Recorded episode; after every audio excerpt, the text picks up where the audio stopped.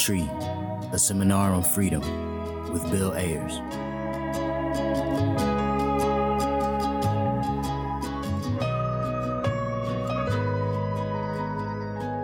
Welcome, welcome, welcome. Welcome back to Under the Tree, a seminar on freedom. I'm Bill Ayers, and I'm here with Light Eileen, Roxana Espos, and Jordan Allen, gathered in the spirit and the memory of Malik Alim for our seminar on freedom. Thanks to Tom Morello for Let Freedom Ring, the opening theme song for each episode. And thanks as well for Tom's activism, his steady quest for justice, for peace, and for freedom. Tom has a dazzling new book out called Whatever It Takes. It's a photo book that tracks his lifelong mission as an artist and an activist. Pick it up, tommorellobook.com. One word, tommorellobook.com. We're broadcasting from the traditional unceded lands of the Potawatomi, the Ojibwe, and the Odawa, and we're transmitting as always on the Freedom Frequency, calling on you to join us as we look uneasily at the world we've inherited and struggle toward a world that could be or should be, but is not yet. We tune into first and fundamental questions What is freedom? How do we get free? What are the freedom dreams that encourage us and drive us forward? Good questions for kids to think about, good questions for all of us. Our first regular feature is a moment of Zen, the quiet contemplation of a poem, and today's poem is The Thing Is by Ellen Bass. To love life, to love it even when you have no stomach for it, and everything you've held dear crumbles like burnt paper in your hands, your throat filled with the silt of it. When grief sits with you, its tropical heat thickening the air, heavy as water, more fit for gills than lungs. When grief weights you like your own flesh, only more of it, an obesity of grief, you think, how can a body withstand this? Then you hold life like face between your palms, a plain face, no charming smile, no violet eyes, and you say, Yes, I will take you. I will love you again. Thanks, Lighty. Our second regular feature is a free write where you can pause the podcast for a minute or an hour and reflect for a moment on the page. Today's prompt is When were you close to death? It could be a near death experience, the death of a pet, the death of a friend, or something you witnessed. When were you close to death? We'll be right back. Email us at underthetreepod at gmail.com to share your response to the writing prompt or if you just want to introduce yourself and build community. You can also subscribe to our YouTube channel, Under the Tree Podcast, for clips and interviews, and follow us on Instagram at Under the Tree Podcast. Some of you have undoubtedly heard about the death of Chesa's mom, our grandmother, and our sister, Kathy Boudin. We're wrapped in grief right now for what we've lost and filled with joy for all that we had. The evening of her passing, May 1st, May Day 2022, I wrote this short note. Kathy Boudin is gone. She died just as she'd lived, fighting for life, surrounded by love, intrepidly building community, and casting those invisible but sturdy threads in every direction, connecting family and friends, colleagues and comrades, neighbors and strangers. To be loved by Kathy, to love her, lit up the whole sky. Kathy is dead, but fire doesn't die. Light and heat and love and desire go on and on, and so does she. Rest in power, sister comrade. Kathy Boudin was my adopted grandmother. Whenever I talked about her to friends, I would call her my grandmother, just that. They always knew that I had two other grandmothers, and a couple of times they asked me, How do you have three? I never quite knew how to answer, but it always made sense in my brain. She was my grandmother, and I loved and still love her so much. Thanks, Letty.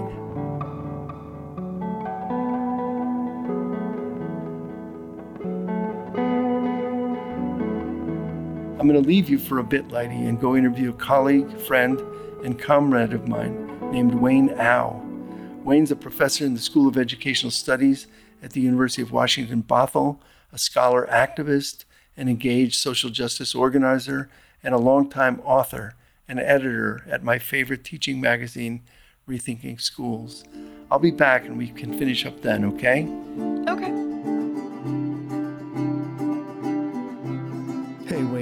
You doing? Doing all right, Bill. How are you? I'm really well. Um, what are you up to today? Today, besides talking with you, uh, I don't know, meetings, rethinking schools meetings, uh, you know, all sorts of good stuff like that. Yeah, I, I mentioned rethinking schools when I introduced you. Um, and Rethinking Schools is my absolute favorite uh, teacher magazine. It's practical, it's theoretical, it's grounded. And you've been an editor there for how long? Uh, probably since I went to grad school at UW Madison, they sort of pulled me in at around maybe 2003. So wow, um, it's been a minute. It's almost ugh, I haven't even thought about that. It's getting close to 20 years, I guess. Huh? It's so funny because I still think of you. I still think of you back at Berkeley High School when you were a teacher with my brother. Um, yep, yep. he just retired, and a couple of people, uh, several people came from your your high school in Berkeley. It was a lot of fun terrific. Nice. nice. So let me ask you a couple quick things um, just to get us started. But one is uh, wondering where you're finding joy in these dark and dismal times. Where am I finding joy? Wow, that's a tough one because we are indeed in, in the moment. I mean, I think right now, I of course uh, find it in my family. You know, um, my my partner and my son um, are really just I don't know. You know, it's just sources of beauty and support and and I think the pandemic has sort of got all of us to sort of, you know, re-engage with our relations in some really different and intense and deep ways. And so I want to sort of like recognize that as being, you know, a critical piece for me. Um, the, you know, other places I find joy is just really, for me, it's just, I don't know, it's always in the work, right? And, and I mean that in the sense of like, um, you know, doing like, like writing about stuff, thinking about stuff, like, you know, it's always this double-sided coin for me because part of it is our. I feel like our work, or my work at least, I just speak just to speak for myself. You know, a lot of it comes out comes out of our pain and our angst, right? The things that I choose to write about, the stuff I want to engage with, um, both in terms of like my writing for rethinking schools or doing scholarly writing. You know, there's an angst in me about like there's something that's got to be fixed, and I really need to like you know address this thing. And so, um, uh, for instance, I, I have I have a paper that's coming out pretty soon that's around sort of how do we re, how do we really re-understand uh, the racialization of Asian Americans and the model minority in education, um, and take doing it in a way that takes like you know transnational racial capitalism really seriously in that work, and that came out of all the pain of the anti-Asian racism and stuff that had been accumulating across um, you know the, the last couple years. But on the other hand, to like think it through and then and then produce this thing that I that I hope can help further our movement and how we engage in the world is also what gives me joy too, right?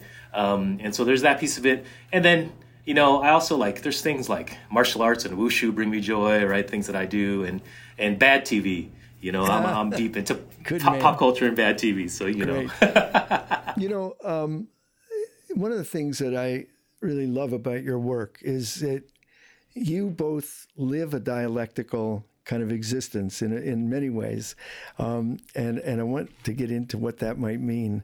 But you explain dialectics better than anyone I know, and the reason I say that is I've been teaching your book, A Marxist Education: Learning to Change the World. I've been teaching it at university level for as long as it's been out, I find it really helpful, and students find it helpful. I'll tell you one quick story. Uh, an older student in her mid 50s, a grandmother, who told me she didn't feel she belonged in a doctoral program. She wasn't smart enough, and um, she, the other kids, the other young people, not even young people, the other doctoral students all seemed so smart. And I kept encouraging and encouraging her. Two weeks ago or three weeks ago, we read your book. A couple weeks ago, we read Barbara Ransby's book, and and uh, making all Black Lives Matter. And there was an argument about um, respectability politics, which is something Barbara writes about. And this woman who was uncertain whether she belonged in the doctoral program turned to the class and said, We have to look at this dialectically. And I said, Damn, that's going to give me energy to teach for another decade. You know, the fact, the fact that she said it and she was drawing on you. She found your book difficult. She read it two times and um, and really dug into it. But I'd like you to explain to our listeners who don't always use this language and but I think always live this life. Explain contradiction, explain dialectics for a minute, if you would. oh man, Bill, you didn't prep me for this. yeah, minute. yeah, yes, yeah. Just a minute. You know, I mean, the thing. I mean, I'll talk about in terms of what appeals to me about dialectics as a way of understanding the world. Right?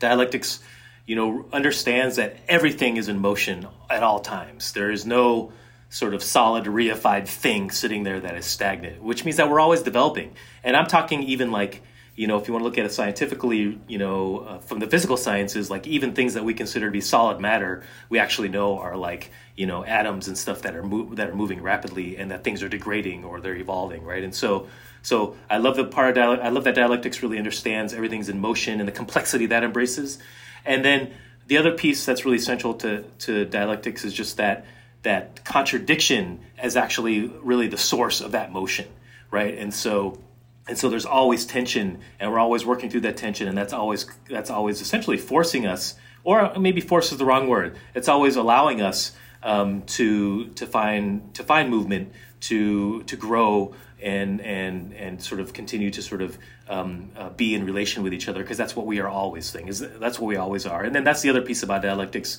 is because it sees that movement and contradiction and process all going on together. It also then understands that we are all very connected uh, and we are all relational all the time. And so, um, I to me, I've I've embraced it just because it, it helps us. To me, it helps me, um, you know, really understand how the world works. Um, in ways that I think are really important. And the flip side of this is is also that the materialist side of things, in terms of like understanding like material reality as this thing that exists out there that we are engaging with in a dialectical way, um, and and that um, it's it's through that engagement that we you know seek to change the world and improve the world, um, and we have to sort of recognize that we're, we're we're always struggling with those material realities. Okay, so let's go back and and, and go a little deeper. So you say okay. even in the physical, social world, physical world, natural world, everything is in motion. So I'm sitting here uh, at a wooden desk. How is that in motion? Yeah, yeah. So um, I talk about I talk about tables and stuff in the in the book, right? And so you know we can look at a wooden desk in a lot of different ways in terms of dialectics. You know the fact that the wood that is that is in the desk was once a living tree that was in its own like growing process. Um, and then you know we might think well once that tree gets chopped down and sort of the life is, is gone from the tree but again it doesn't right? Like again that that that material source material then uh, comes interaction comes into um, into relation or it interacts with you know a woodworker or you know maybe it gets it gets sawed down into lumber and it gets transformed into something new uh, that was once this living tree and transformed into this piece of wood. And then a woodworker might take it and transform that into a desk um, and so you can see that actually there's a there's a kind of move there's kind of a development of movement that happens or um, um, or move or sort of say development as a form of movement from and transformation of one thing into another. But then even within that you know that that that piece of wood as a desk is also like moving within itself because even though it's not a living tree anymore, um, certainly it is matter, and matter has the movement of of atoms, you know, um, spinning and and and and and and, uh, and just sort of going through its machinations. So it is actually moving, even though we can't see it. Um, and it's also degrading too, right? Like even though that desk is sitting there, it's not going to stay in that pristine state um, forever. Whether you mess it up or maybe it catches fire someday or but even still it'll still rot and just and just sort of uh, continue to um, uh, to move into other states of matter and so so that desk that you have even though you can knock on you can sit at it and you can you know knock your wrap it with your knuckles um, and it feels hard and firm and solid and and just stable it is actually um, it is actually it is matter in motion all the time you know, a lot of people listening to you would get dizzy and get a little uh, feel like falling over. You seem to be ecstatic about this. Why yeah. does dialectics and the idea of perpetual motion give you hope instead of uh, uh instead of a feeling of, of off centeredness or off kilteredness? Well, because like, I, I, you know, there's a few ways to go at that, at to answer that question, Bill. Part of it is like this notion about about a, a stable world, right, existing. Um, in some ways, has this roots in sort of Western sort of positivity and positivistic sciences. I mean, um, and and and so this idea of strict categories, and we understand everything is as as uh, as as on its own and abstract and not in relation to everything else. Like there's a kind of stabi- there's kind of a safety in that, um, and really this is really a, a, a worldview that is actually embraced by you know all sorts of peoples around the world. There's direct connections to China. There's direct connections to a lot of indigenous philosophies and African philosophies around you know this world in motion and, and in relation to each other. And so I think finding it unsettling actually points to you know where your sort of orientation might be for someone thinking about this, right, and engaging with how they feel about it. Um, but also, it just it I, I get excited about it because for me, um, you know, it actually points to the power that we have, right? We are all doing this together, and we are all on this, you know, the spinning ball of the planet and this matter in motion, and we are matter in motion as human beings as well, and and which means that you know we have like we influence what happens in the world, right? We are not just um, uh, travelers, you know, sitting idly on a train or, or a plane or something. Like like we are also driving it too, mm-hmm. and so um, you know we there, there's a beauty in in understanding really fundamentally that like we can change things, um, you know, with the right work and with the right engagement with each other. So I think I think a lot of people in the West, certainly a lot of my students, whenever they feel a contradiction in their thinking or their work, they want to resolve it very quickly. They want to run away from the contradiction. You seem to be saying the better path is to dive into the contradiction and live within it. Am I right? Yes, yes, I, I would say that. Um, and not that contradiction, not that I, you know, contradictions get resolved. So I, I don't want to pretend like, you know, it's, it's, you know, um, that, that I want people just to live purely in a space of like uncertainty. But um, we need to understand that it's within that contradiction and that analysis that comes from that that we can start to see what the resolution can and maybe should be um, and start to work towards that. and that that's one piece of it. Um, but but like again, dialectically, if contradiction is the source of all movement, then right, that's that's where development comes from. And if we're going to grow, then we have to we have to just be in that space. And part of it then becomes, and this is also challenging a lot of Western thinking, right, is to understand that that that we need to think in terms of both sometimes, mm. and and hold that together at once and be okay with that, right? Less either or and more both um, as as we live in that space. And so go back a little bit and talk about what you mean by a primary contradiction and or a secondary contradiction. What does that mean? Ah, you're gonna now you're gonna get deep. Um, so there's there's a few different like in dialectics, and this is arguable, and people can argue about this anyways. Some some like classic philosophers probably going to come after me for what I say on this podcast, but um, you know, there's a few different kinds of contradictions in, in terms of dialectical thinking.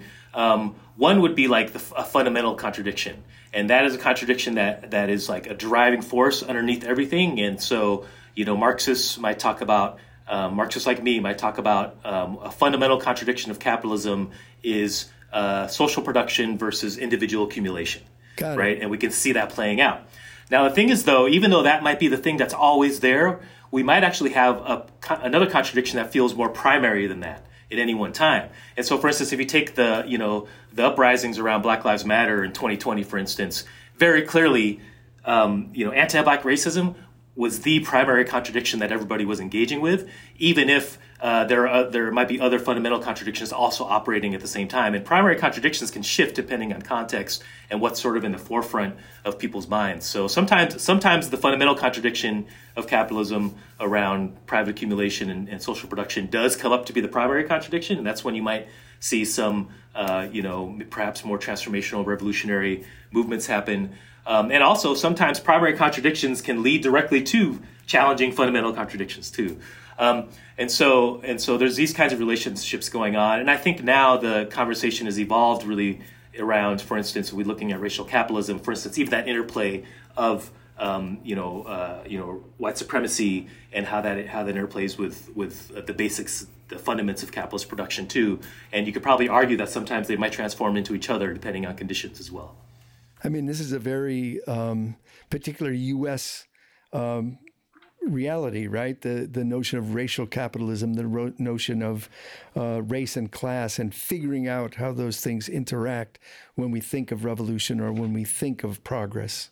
Yep, yep, yeah. Very, that's the thing. Like, I think a lot of folks, you know, get on Twitter, get on social media, and see see people arguing about all this stuff, and I and I think some people sometimes people just forget that, like, you know the U.S. we have a very like we're we have a very very specific conceptualization of race that isn't necessarily transnational and not agreed upon across the globe, and everyone has all these other countries have their own trajectories and and sort of evolutions of their concepts of race, even if they might be you know built around sort of the same sort of scaffolding around like you know defining difference and then looking at exploitation and, and mistreatment and that kind of stuff. But all these conversations like this intersection in the U.S. right, it's pretty specific around you know we have.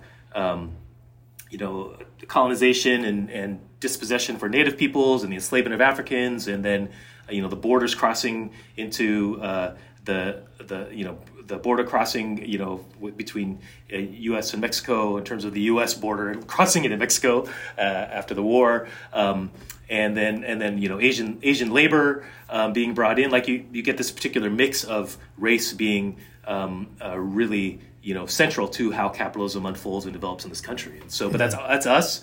And if you look at Mexico, it's different. If you look at Brazil, it's different. If you look elsewhere, other continents, it's different. Yeah, I mean, one of the things that I've always admired about your work, and I'm admiring about our conversation, is that you, while you've thought deeply about these matters, you're also willing to take in the new or or another way of saying it is you learn from your own activism you learn from participating in the struggle not just looking at it from afar and one of the problems that we always have in on the left is folks who are have figured it out in the academy or figured it out in their library uh, but don't actually engage with the struggle itself so you referenced black lives matter that i think was a a real learning experience for those of us who participated.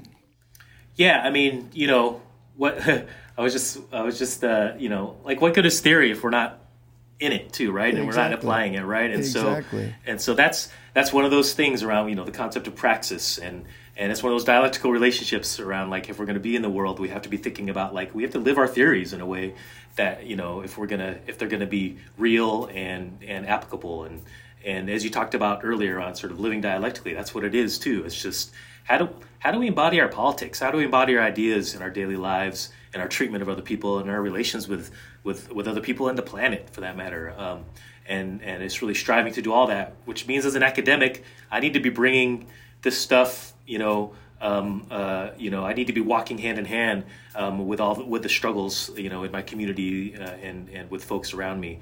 Um, and I strive to do that, but I'm not perfect in it. And frankly, you know, I'm tired, and you know, the pandemic and everything. Like, you know, I don't go to as many protests as I used to or as I want to, and um, and uh, you know, but I also just try and be here, you know, as best as I can as well. You know, I, th- I, think this is really important point because um, I said to my brother at his retirement party, "You're retired, but you're not tired." On the other hand, we're all tired. And one one of the things I think is a myth is that people who are engaged in the struggle either think they're perfect or are trying to be perfect. I'm not trying to be perfect. I'm trying to live a human life. But when I think of you and I think of the ways you talk about living dialectically as a parent, living dialectically as a school reform activist, living dialectically as a scholar.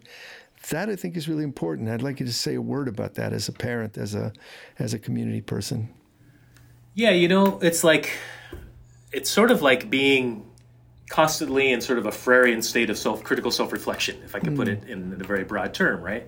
Um, you know, like raising kids is hard, right? It is hard, and it is hard to do right. And I don't know if I'm doing it right. I don't want to pretend like I'm not a perfect parent, but you know, when it comes to like you know, being a partner to my wife and, and being a father to my son, I'm I'm always, you know, doing my best to just really, really, really sort of engage in like, okay, like what do I need to know about about my son's state? Like where's he at in his in his human development, right? I mean he's twelve years old now, Bill. He's like he's wow. like getting big, right? Yeah. And and and you know, and he's getting hair and like I mean like he's just like, you know, he's like he's growing, he's becoming a teenager, you know?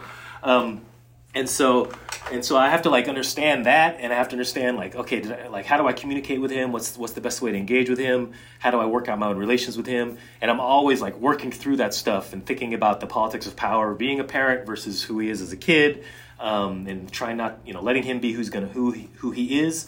Um, and trying not to impose myself too much on him, but yet also give him, you know, some guide, some some some guidelines and some borders around it, right? I mean, like I mean, you know, you you know, it's like I you know. got kids, like you know, it's like it's just it is what it is, right? Um, but it's that, and so what that means is I have to sometimes I have to stop and be like, okay, what I'm doing isn't working well enough. I need to go read some stuff and study and learn some more things, and then and then work on you know re-engagement again and like getting it moving again. And really, it's like that like that whole process is true for all of it. Whether it's me thinking about being an academic, you know, and, and connected to activism, whether it's being a partner, it's just there. It's just like you know we're out here, you know, in this cycle of sort of critical engagement and relearning and relearning um, and continually becoming and becoming anew again and and taking that back out into the world again. And it's like just moving into that and moving in that space all the time. And understanding that process is always ongoing and living in that movement in that space right? Um, yeah one of the things I've always uh, loved about being a teacher is exactly that, that you can't stand still. You cannot yes. stand still.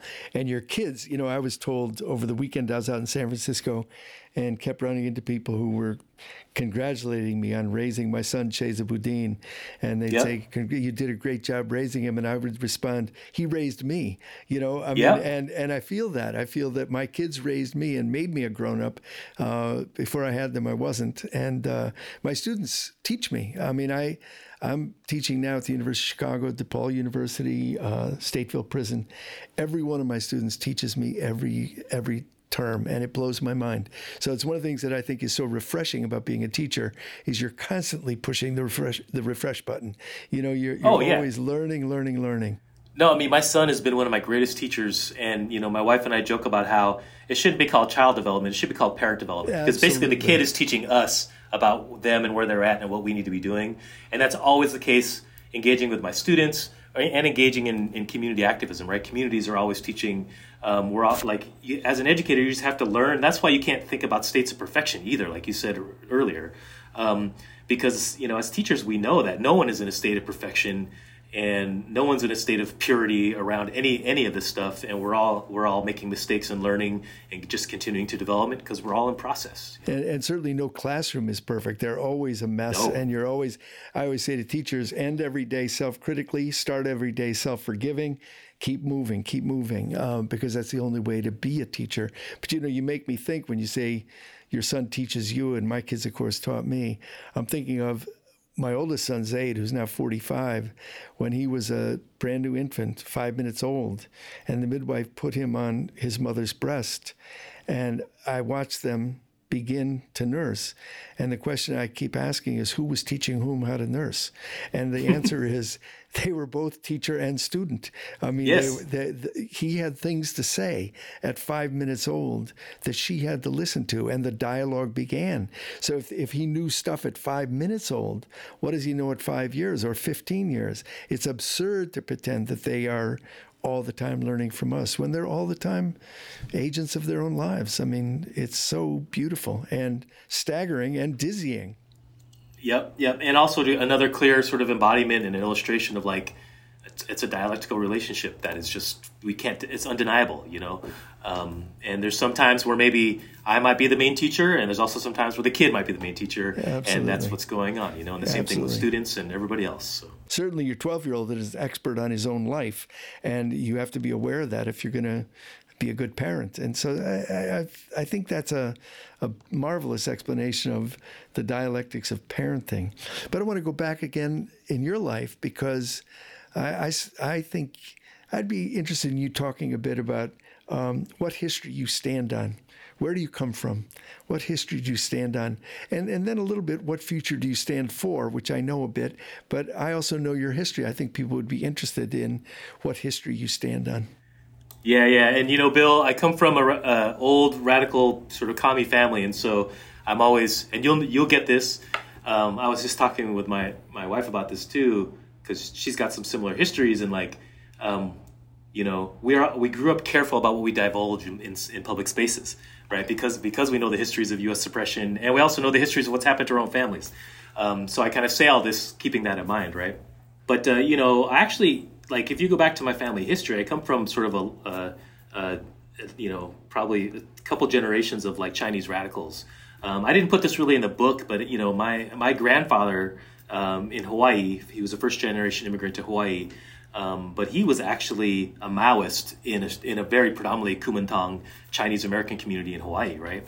Um, he was a poet too. I have never read the poetry, um, but he had he had he identified some with those politics. Um, I don't know if he lived those politics in his life, but he certainly that was what he brought in. I heard there was you'd love this. You know, uh, the stories, the family lore is that um, he would he was he was a good poet, and he would go to poetry readings, and then fistfights would break out because of the politics uh, with people in, in, in, the Chinese community around around the poems, right?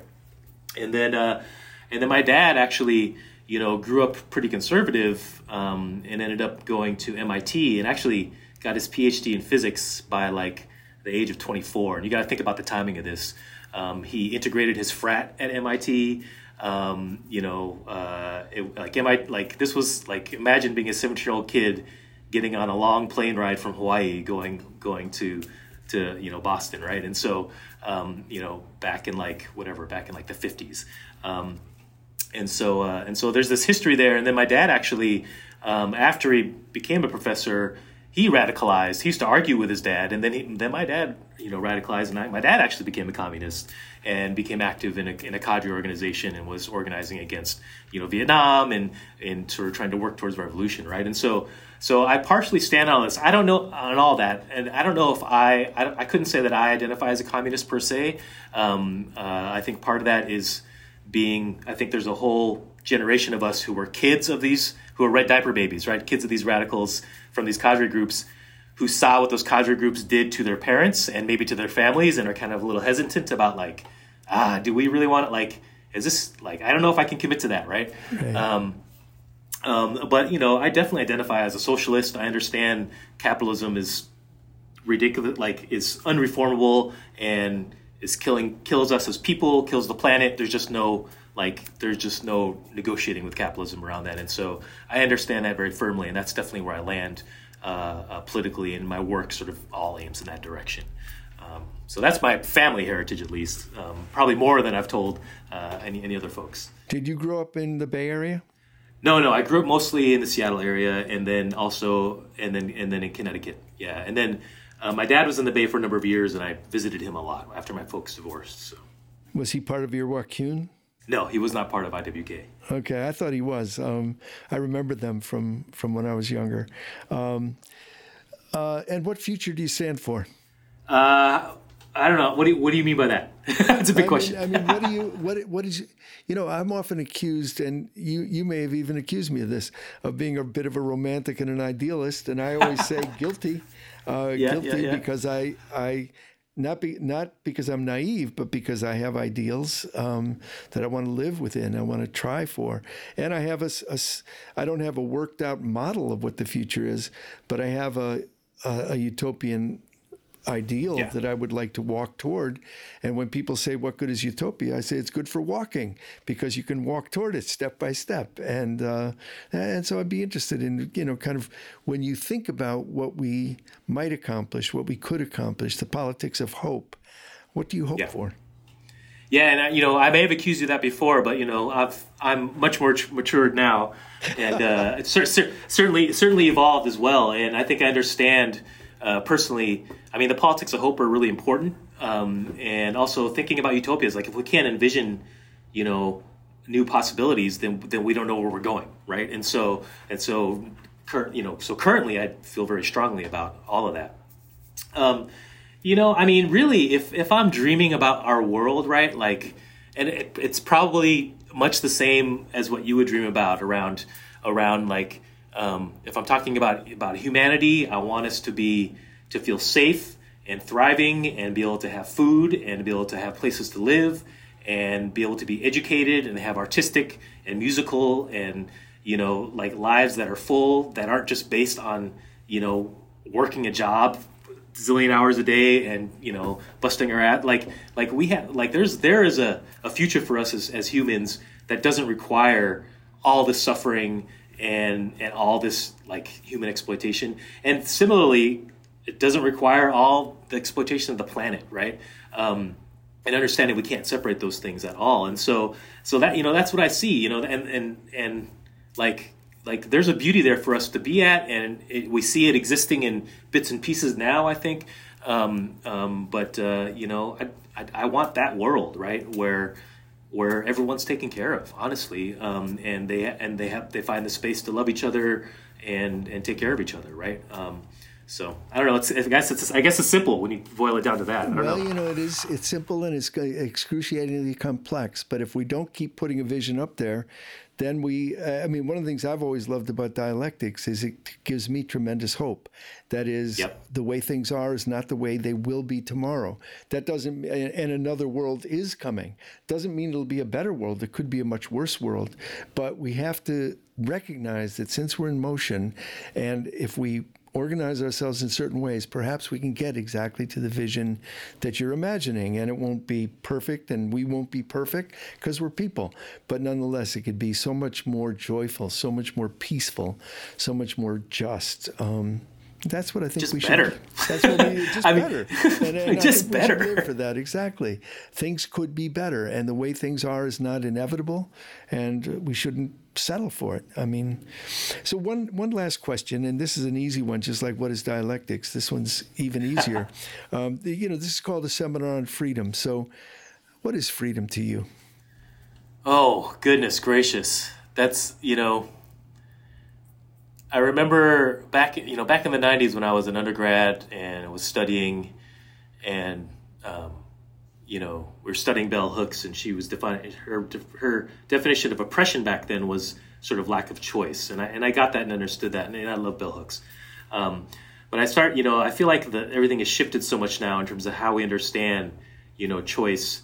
Um, you know and so when i think about freedom i don't think about it as sort of freedom of choice right I don't, I don't i don't think of it that way because we know how that's how that's used around you know individualism and neoliberalism and and and all this other stuff um you know shoot i don't you know bill i don't even know i think you might i think you might have got me because it's it's like for me if if i'm feeling free there's like if state of if I'm feeling when in a moments when I'm feeling free, and I have a lot of privilege, and so I, I know I feel much relatively more free than so many people, than millions and millions of people around the world.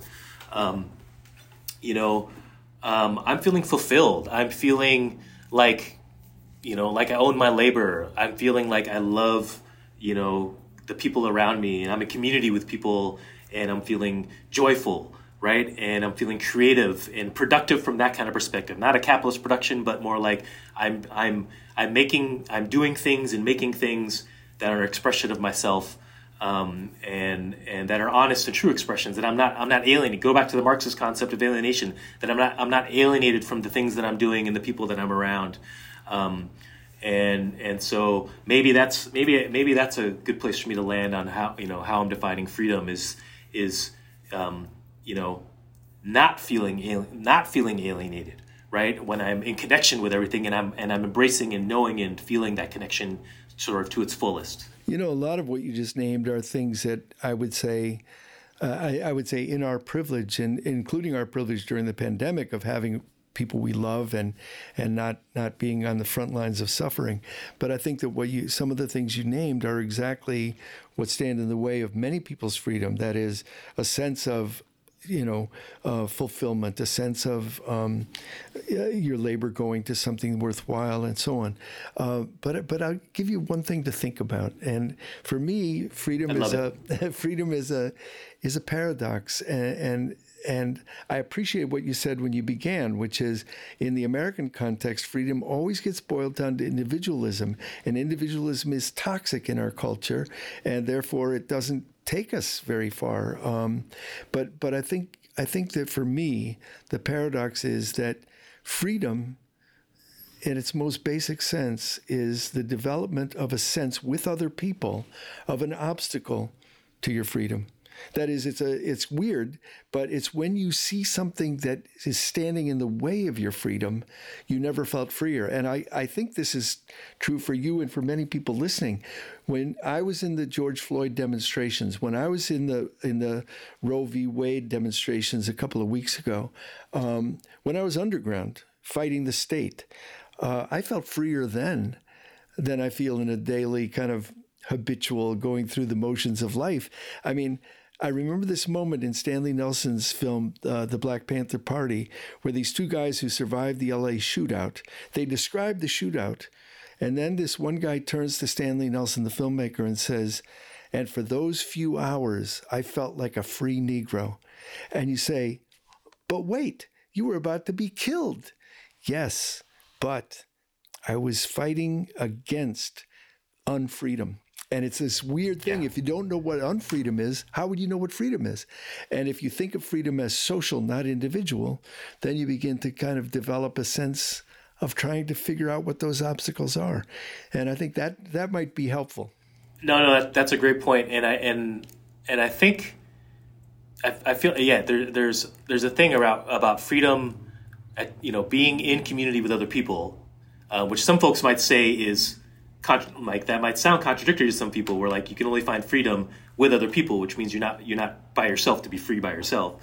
Um, but I also really appreciate what you just said because it really points to I think there are these moments of like you know there's a reason why some people feel free in a demonstration. I remember as a kid like going to my first demonstrations and walking in the middle of the street and being like like okay all the, all the whole apparatus that's like that weighs down on my common sense thinking about everyday life is gone. Or even when the WTO protests happened in, in Seattle um, and and downtown was just shut down and there was like the like that whole the whole sort of state thing was just gone uh, and and people were just thinking differently and you had this sort of space to kind of like be in this this moment that existed within a crisis right for the state in many ways. Um, and, and so when you're talking about the shooting in la i could see the same kind of thing right? Like you're fighting against this thing and you've committed to this point and then suddenly the the boundaries have disappeared and there's and there's there's a time period where you feel a, a, a kind of freedom which which i get i see that. I love the image of walking down the middle of the street as a young person. I love the image of the WTO because what's interesting about that is it's also a contradiction because in some ways it was more treacherous, more dangerous, more uncertain.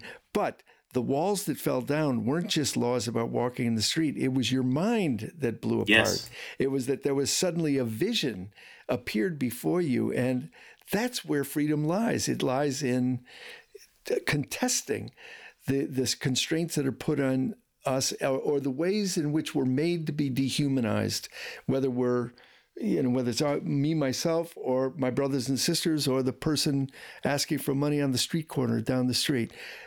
When i identify with that that's when i feel free. I identify with changing that with overthrowing it. Um, yeah. that's when i become free. Nice nice. I love that. I love that um, listen, thank you so much for your time, brother. I, I really appreciate you. I appreciate the way you think. This book absolutely blows my mind. I just read it again and again. I find a lot in it. I love the last chapter, uh, and I love the opening stuff. But it's really a good book. So thanks for thanks, Bill. it. I really I appreciate you, Van. You, you got to understand. I still hold. I don't know if you remember, but the one time, one of the times you came to visit UW Madison, when I was a grad student there, and then we had an evening. We got to walk. It was dark, and we were walking like in, in, at night and and um, uh, you've always been, um, you know, you're one of the kindest people I know, but also you've always been so supportive of me in this work and the, this path and, and trying to figure out what it means to be a radical in this space. And so I just appreciate you so much and just wanted you to know that. You're too kind. I appreciate you. And we will see each other soon, brother. All right. Take care, Bill. Bye bye. Wow, I had a great time with Wayne. Are you okay? I'm okay. Cool. Let's move on to reports from the front row, pages from one middle schooler's notebook, where we look at the world through the eyes of Light Eileen as she kind of ponders being 14, just about to end middle school and gone to high school. So there are two things I wanted to check in with you about. One is I know you went on the traditional class trip to DC. How was that? I did. It was very fun. It was um, long, and our days were very packed. They would wake us up every morning at six o'clock with a old-fashioned call on the hotel phone, and then we would leave at six thirty on the shuttle, and then we would get back at around eleven o'clock every night. Wow. And did you have a lot of independence in Washington? Um, yeah, when we went to like food courts and some museums and some places like Monticello, they would just give us a $20 bill and kind of let us go around and be like, be back by five. My friend and I were always late, always separated from the group. It was pretty embarrassing, but it was fun. Embarrassing, but intentional? I wouldn't say it was intentional. We actually tried humiliatingly hard to like stay with the group and to not be late, but we we failed. It wasn't good. What else did you see in DC? What were some of the highlights, some of the places you went, some of the museums. Um, we went to Monticello, we went to the White House, the Capitol, the Jefferson Memorial, the Lincoln Memorial. We went to the National Gallery, we went to the archives, the National Archives, and we went to the history of or the Black History Museum. And you had told me that Monticello was kind of a contradiction for you and your friends. Why? Uh, because the people who worked there had this narrative about Jefferson that he was the only perfect founding father. And as a bunch of disaffected and like angry at adults, teenagers, we did not appreciate that narrative. And what about the African American Museum of History? What struck you there? That was quite amazing. I think um, my my well not favorite part, but the part that impacted me the most was they were playing uh, "The Birth of a Nation" Mm. on a television screen, um, which was pretty interesting. I watched it over and over with my friends, and we kind of talked about it. Birth of a Nation is the D.W. Griffith film from way back in the 1920s, and it's a it's the rise of a kind of a the Ku Klux Klan, really. hmm That's what it is, and it's kind of an anti-black, kind of historically prominent racist um, film. Yeah, it was it was more into. I I have heard of the film, but I've never seen it. Um, and it was more. It caught me a little off guard. It was more intense than I had imagined. Mm. And it's of course uh, not a sound picture; it's a silent picture, right? It is a silent picture. There was no sound, and a lot of caricatures and a lot of stereotypes. and a lot of blackface. Yeah, exactly. Well, you know, you and I were talking a couple of weeks ago about the second thing I'd like to talk about, which is you had read, I think, with your class, "Raisin in the Sun" by the Chicago author Lorraine Hansberry, and you said it was your, at that moment, your favorite book. Um, tell us about "Raisin in the Sun." It was pretty amazing. I thought that the prose and the writing and the words were very believable as a family. Um, and at the beginning, I didn't feel like I had any affection for any of the characters, but by the end, you kind of feel like you have to root for them because they've all messed up so badly but tried so hard. Did And they you- mess up, or did the world mess them up, or both? Both. I think that the world was never fair to them, but, you know, when they. When they tried, sometimes they slipped a little bit. Uh, but you compared the, the play by Hansberry um, to the poem by Langston Hughes, from which the play gets its title. Talk a little bit about Hughes's poem. Um, Hughes' poem Harlem, the eh, the words are what happens to a dream deferred? Does it dry up like a raisin in the sun, or fester like a sore and then run? Does it stink like rotten meat, or crust and sugar over like a syrupy sweet?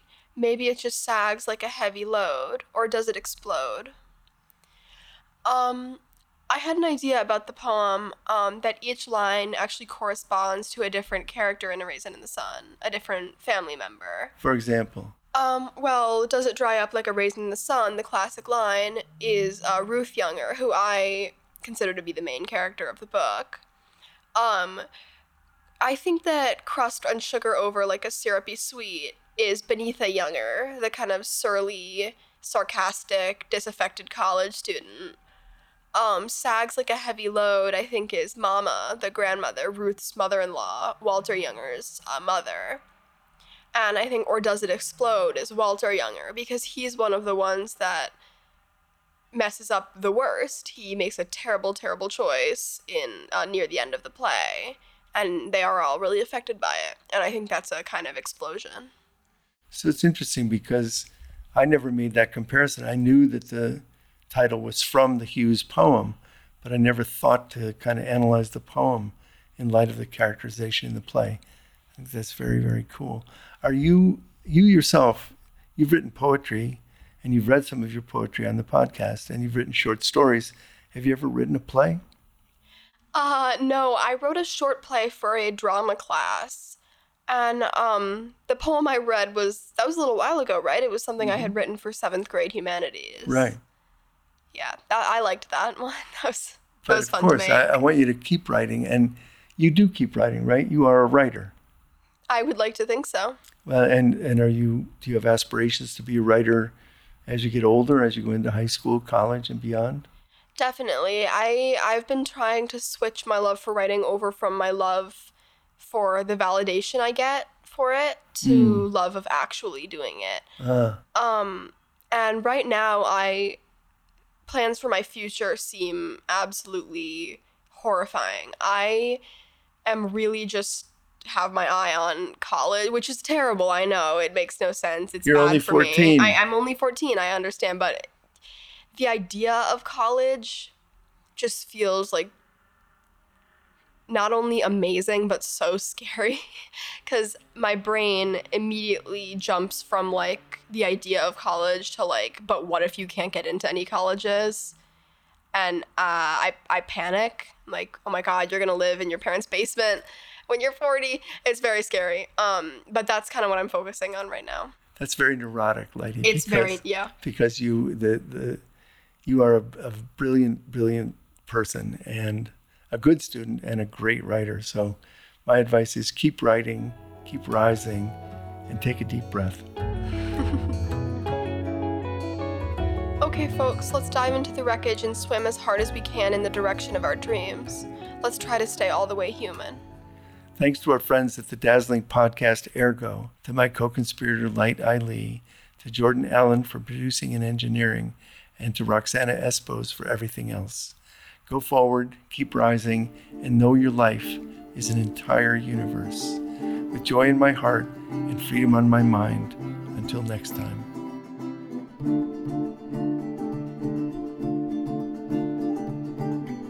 Under the Tree is hosted and written by Bill Ayers. It is edited by me, Jordan Allen. The theme music is by Tom the Night Watchman Morello.